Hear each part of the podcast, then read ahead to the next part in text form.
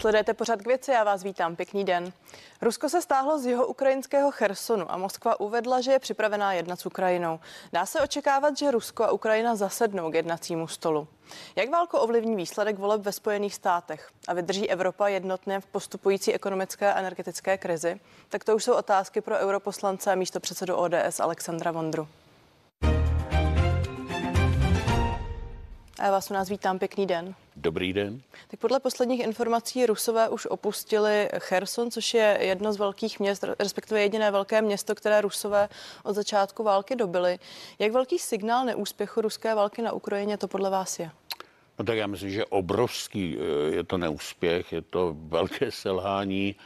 Eh, myslím si, že i ta debata, která začíná dneska startovat eh, v samotném Rusku, kde až do teďka vlastně panoval, bych řekl, celkem široký konsenzus, že všechno bylo správné, tak eh, se dneska ukazuje, že i na mnohé Rusy to začíná být příliš, tahle série eh, vlastně tragických neúspěchů. Když Moskva už předevčírem uvedla, že Rusko je připravené se vrátit k jednání s Ukrajinou, je to opravdu podle vás reálně ve hře? Jsou reálné náznaky nějakého příměří? Já myslím, že zatím ještě ne, že Ukrajinci budou chtít eh, osvobodit zpátky aspoň významnější část eh, té východní Ukrajiny. Ten Cherson, máte pravdu, je to jediné vlastně z těch eh, opravdu velkých měst, ale třeba v té části Donbaské tam ještě celá řada důležitých měst, Severodvinska podobně, kde vlastně Ukrajinci měli důležitou průmyslovou bázi a myslím si, že budou se snažit postupovat zpátky i, i, i, i tam a osvobodit to, o co vlastně při té ruské ofenzívě na jaře přišli.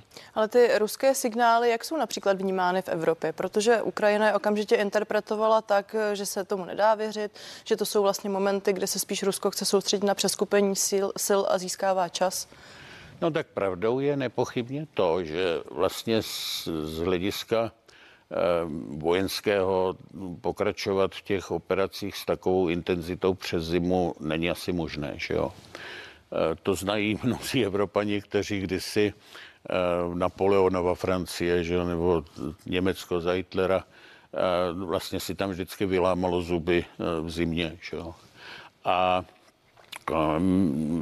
Rusové, Ukrajinci jsou tam vlastně jako doma, že jo, v těchto podmínkách. To jsem chtěla zmínit, že Takže například generál Šedivý tvrdí, oni, že oba, obě strany znají ten terén i, i zimu znají velmi ten dobře. terén a v momentě, kdy se to prostě rozbahní do těch eh, eh, do, do hloubky, takže není možné prostě tam přesouvat tu těžkou techniku. Eh, pak než kvůli nastanou nějaké ty tvrdší mrazy, tak eh, obecně prostě zima eh, přesunům velkým nesvědčí. A eh, je nepochybné to, že ty Rusové opravdu to podcenili hrubě, brutálně a mm, teď vlastně se jim to vůbec nedaří, ale zároveň začali mobilizovat že nové zdroje. To jsou všem vojáci, nevojáci, že chybí jim prostě základní výcvik, ty dovednosti tak eh, to, co říkají Ukrajinci, že prostě možná potřebují Rusové tu zimu na to, aby se nadechli, eh, může být samozřejmě pravda. Nicméně velkou naději na příměří tam ani z této strany, tedy ze strany Moskvy, nespatřujete. Tak já nevím, do jaké míry se dá jako věřit těm některým signálům, co tam uh, vysílala paní Maria Zacharová. Já, to je krásná dáma, ale nedá se jí věřit podle mě ani nos mezi očima. Eh, tak bych to zatím bral jako eh, určitě s rezervou. Tak zastavím se ještě nad tímto momentem. Oni se taky tento týden objevili zdroje. Například americký server Politico napsal, že lehce utáčí i Ukrajina, pokud jde o ty podmínky případného zasednutí k jednání. Eh, ukrajinský prezident Volodymyr Zelenský údajně už i slevil z té podmínky, že by to bylo pouze za situace, že už jaksi v Kremlu nebude Vladimír Putin. Co vy o tom soudíte? Eh, myslím si, že ukrajinský postoj je samozřejmě mimořádně důležitý, že by bylo krajně nevhodné, pokud se Ukrajincům nepodařilo ještě osvobodit celé to území, o které přišli že jo, při tom útoku ruském, tak je samozřejmě na Ukrajincích, aby nějakým způsobem se oni rozhodli, kdy jako vlastně považují oni za důležité, aby se začalo vyjednávat o nějakém příměři a budoucích stazích. Že jo? Bylo by skutečně krajně nevhodné, aby k něčemu takovému, jak si nutil e, Západ. Že jo? Takže e, tady, myslím, je důležité vnímat ty signály, protože konec konců, kdo pak za to ponese tu politickou odpovědnost za výsledek na ukrajinské straně je prezident Zelenský a pokud on se třeba rozhodne nějaké území v zájmu míru obětovat, eh, tak on ponese vlastně tu politickou zodpovědnost za to a bude to muset doma prosadit. My mu pak v tom bychom měli pomoct určitě, protože eh, myslím si, že mír je v zájmu všech, ale eh, ne mír, který je nějakým způsobem jako vnucený a který pak stejně by neměl nárok na to být eh, mírem dlouhodobým. A já tedy s dovolením budu pokračovat právě v tom, co napsal server Politico, protože on upozornil na to, že údajně administrativa ukrajinského prezidenta eh, jak trošku otočila eh, v návaznosti na nějaké jednání s administrativou Joe Bidena, tedy amerického prezidenta, dokonce konkrétně po návštěva Bidenova poradce pro národní bezpečnost Jake Sullivana.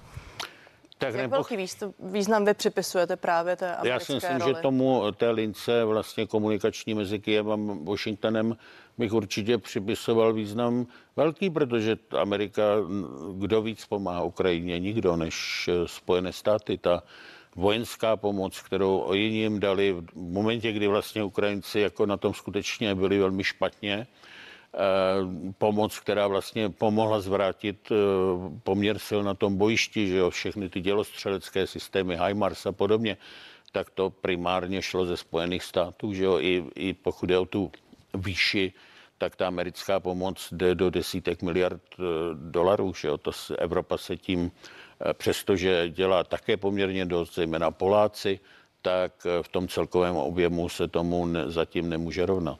Mimochodem v Americe se dopočítávají výsledky takzvaných midterms, eh, tedy voleb do obou komor kongresu. Zatím to nevypadá, že by republikáni dosáhli takového vítězství, jaké se předpokládalo, nedošlo k té takzvané republikánské tsunami. Eh, jak, co to bude znamenat pro válku na Ukrajině? Já si nemyslím, že při tomto výsledku, který skutečně neznamená nějakou jako absolutní změnu, Republikáni, to si myslím, že je téměř jisté, budou mít eh, většinu nebo získají většinu eh, ve sněmovně reprezentantů, což je dolní komora, která rozhoduje především o penězích, tak si myslím, tohle je samozřejmě zpráva Joe Bidenovi, že už se mu určitě nebude dařit prosazovat některé ty levicové reformní programy, nebo já si myslím, že oni určitě skrouhnou ty, ty, ty republikáni takové ty prostředky, které jdou na tu zelenou politiku, mohou nějakým způsobem diskutovat i o těch penězích, které půjdou na Ukrajinu, ale nemyslím si, že by tam mělo dojít k nějakému zásadnímu zvratu, protože eh, v Senátu je to taková skoro remíza, možná demokraté udrží, pak uvidíme, co bude vlastně v Georgii v tom druhém koli. Eh, to už se opakuje vlastně eh, to, co jsme viděli před dvěma lety, eh, ale možná si demokraté vlastně tam mohou udržet i, i, i tu rozhodující hlas pomocí viceprezidentky Harrisové. Čili myslím si, že role Senátu je klíčová v zahraničně politických věcech a já bych tam nějakou zásadní změnu nečekal. Konec konců ani republikáni nebudou chtít vlastně Eh, asistovat u něčeho, co by pak znamenalo vlastně prohru Ukrajinců, když už do toho Spojené státy jako eh, velmoc investovali takové prostředky. Čili nemám tu nějaké zásadní obavy. Důležité pak bude samozřejmě ty prezidentské volby za dva roky. Ty mohou tu situaci ovlivnit daleko víc. Tam tady ještě zbývá určitý čas, dva roky, sám jste to teď zmínil. Vrátím se ještě krátce k tomu případnému příměří a jeho podmínkám. Vy říkáte, měla by se ho nalajnovat zejména Ukrajina na stranu druhou. Na co je podle vás ochotné přistoupit Rusko, když připomenu, že Vladimír Putin přeci jen ani na začátku oficiálně válku nikdy nevyhlásil? No, eh, jasně, teda tu, tu tango, že jak se říká, musí k tomu být eh, dva, k tomu příměří, to je, to je nepochybné. Čili eh, něco takového je možné, kdy vlastně ty obě strany usoudí, že je pro ně lepší v tom válčení skončit, než v něm pokračovat dál. Pro Rusy to nebude taky zdaleka jednoduchá volba, to dilema je tam obrovské, protože vlastně už nyní těžko mohou se pochlubit nějakým výsledkem a přestože o poměrech v Rusku nemůžeme mluvit jako nějaké demokracii, jako je to prostě autoritární carský režim fakticky. A Vladimír Putin je neomezený vládce, tak přeci jenom myslím si, že v kruhu těch, kteří ho jaksi dlouhodobě podporovali, tak bude čelit, čelit kritice. To rozhodnutí skutečně bylo chybné, neuvážené a teď se mu to vrací a myslím si, že bude mít eh, eh, také problém to nějakým způsobem vysvětlit. Eh, jo, tady ten, ten rozdíl, nebo i důvod, proč se té ruské straně tolik nedaří, je podle mě v té rozdílné motivaci vojáků. Že jo? Tak Ukrajinci ty brání své vlastní území, zatímco ti ruští rekruti vlastně se podílí na okupaci a dobývání cizího území a tam vždycky ta motivace je samozřejmě menší, než když bráníte prostě domovy svých žen a dětí. Pardon, nicméně tedy ta definice úspěchu, neúspěchu pro Rusko je v tuto chvíli komplikovaná, pokud to chápu správně, vaše, vaše slova. No, myslím si, že to je komplikované a bude to komplikované. Aleksandr Vondra zůstává hostem pořadu k věci. Tedy pochopitelně teď sedíte také jako zástupce Evropské unie, eh, respektive orgánů Evropské unie. Na co se teď bude Brusel zaměřovat v souvislosti s Ukrajinou? Co je klíčové?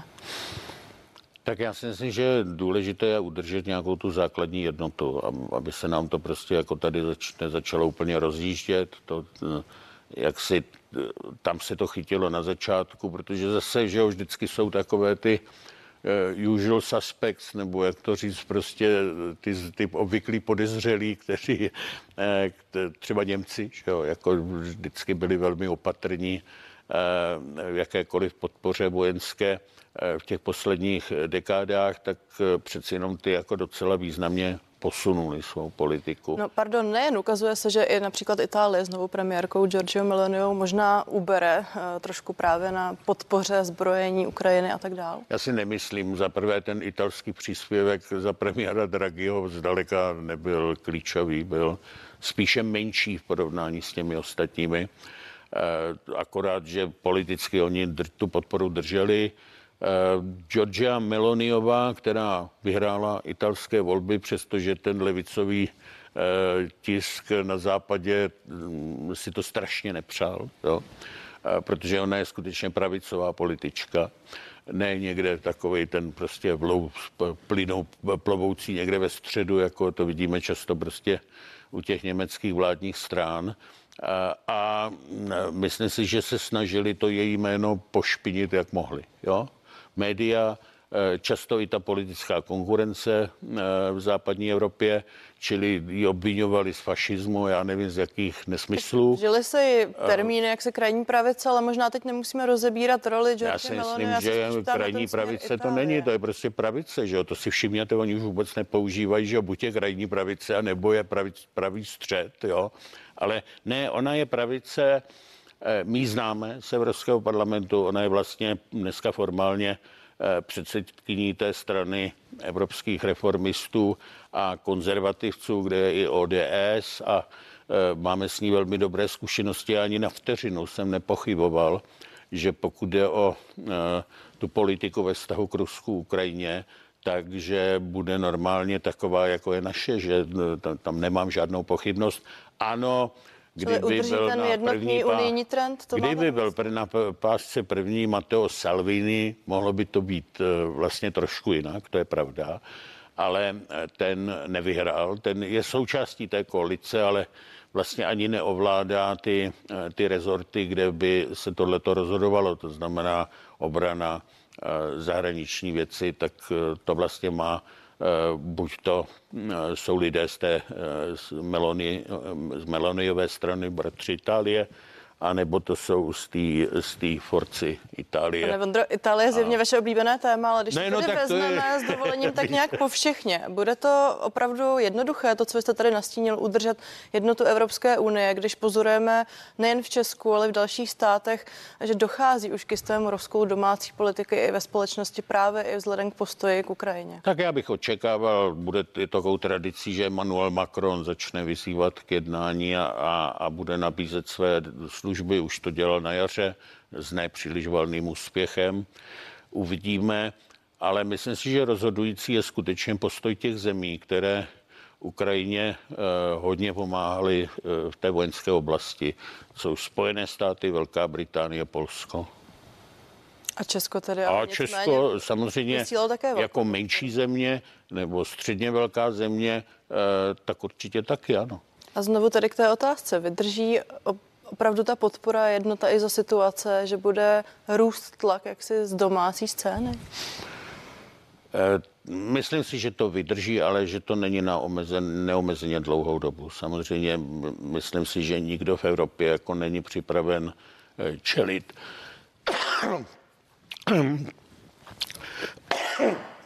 Klidně se napijte, já vám tedy možná pomůžu konkrétní otázkou. Ptám ne, se i na to. Ne, ne, ne, že prostě jenom, abych to dořekl, já skutečně jsem se zakuckal, tak uh, myslím si, že jako pokud by ten konflikt trval hodně dlouho, tak s tím začneme mít problém, ale není to, myslím, otázka tohoto roku nebo začátku toho příštího.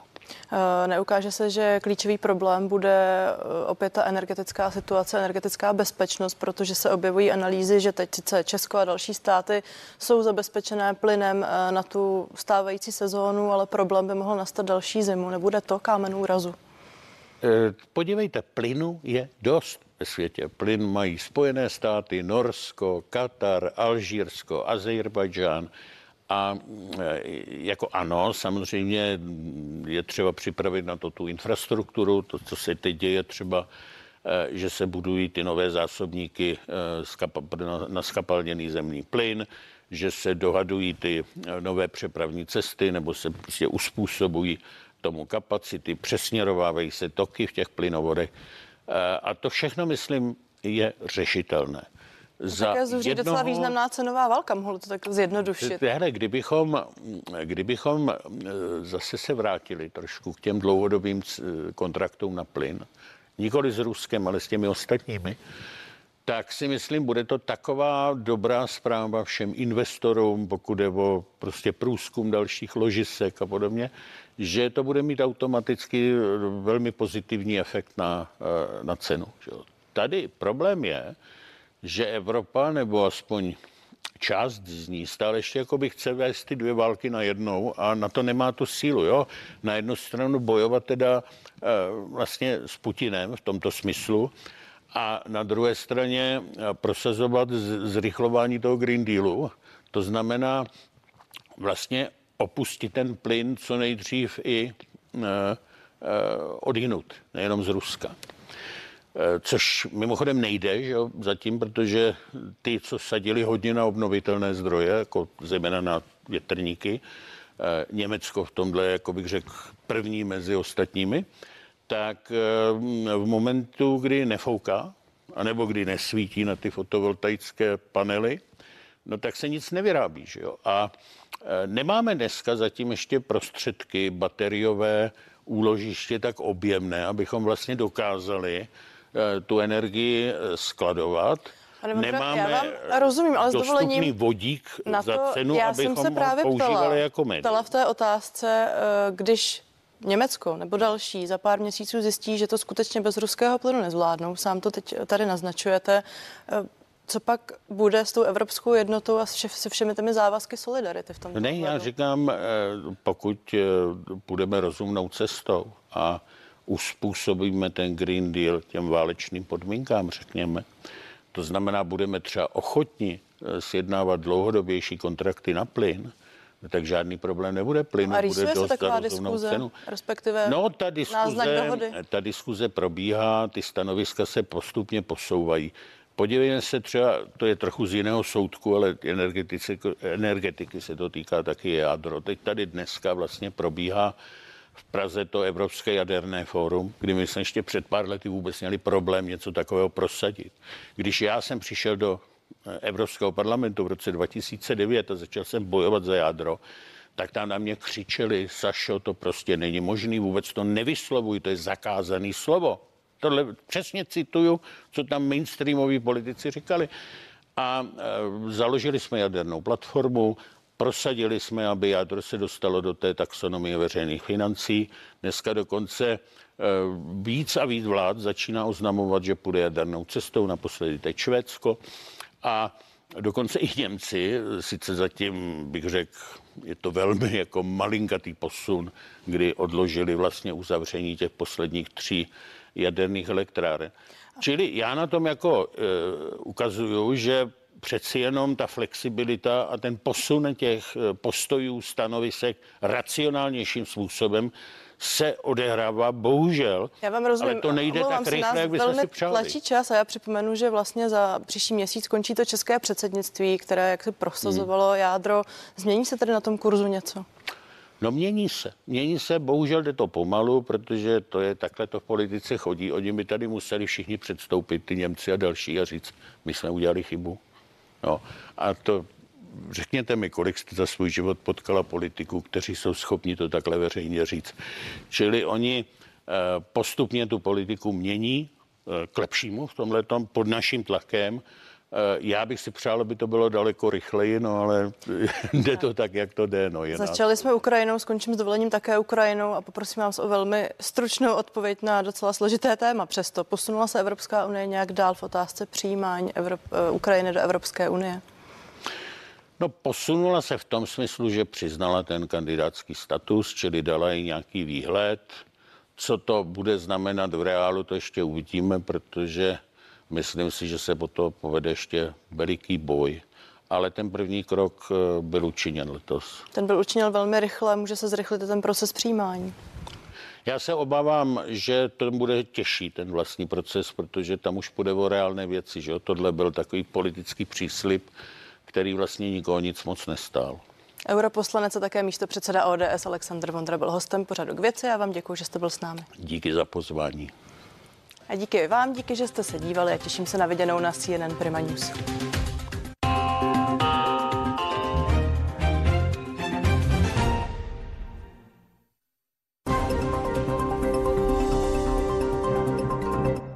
Co země, to jiné tradice? Tady vidí